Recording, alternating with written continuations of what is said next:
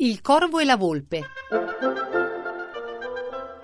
Un corvo aveva rubato un pezzo di carne ed era andato a posarsi su di un albero.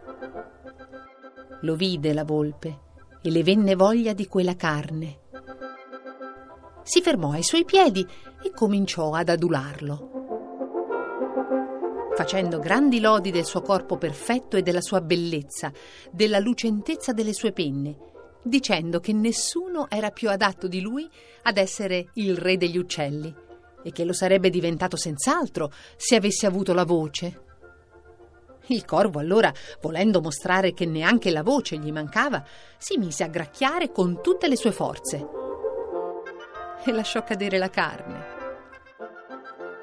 La volpe si precipitò ad afferrarla e beffeggiò il corvo, soggiungendo Se poi, caro il mio corvo, tu avessi anche il cervello, non ti mancherebbe altro per diventare re.